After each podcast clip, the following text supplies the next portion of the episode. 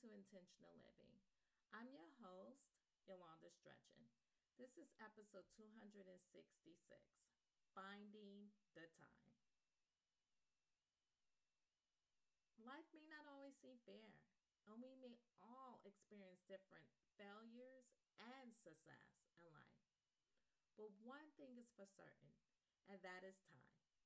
We all have the same amount no matter who we are or how we were this world. 24 hours a day is given to us all. Many may say it's never enough, while others will say the days are far too long. If you find yourself in the needing and wanting more time, stick around. I will be sharing one simple way to find the time.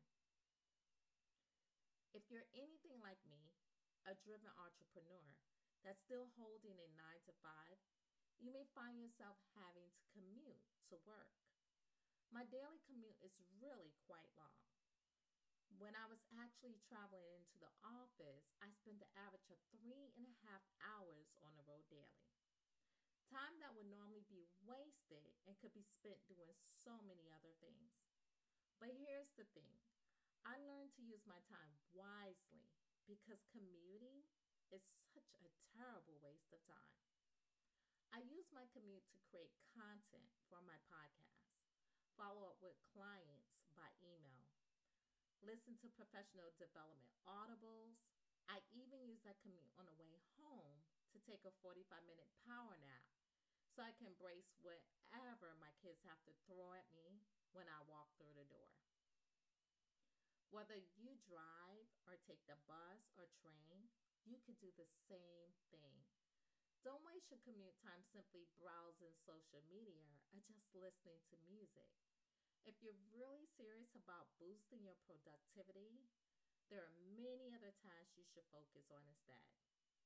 If you're driving, you could use your phone or car hands free capability to make important phone calls. You can even create to do lists or jump on Audible and dive into Learning University on Wheels.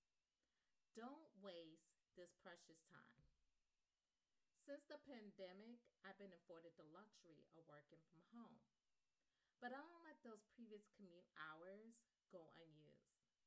Now I added in the things I complained I didn't have time for, like exercise, completing my book, or any of the goals that was on the one day to do list.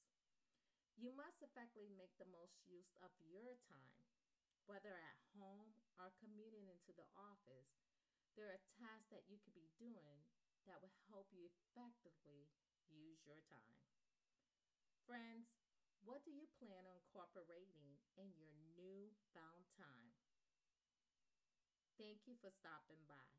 I hope you enjoyed this episode.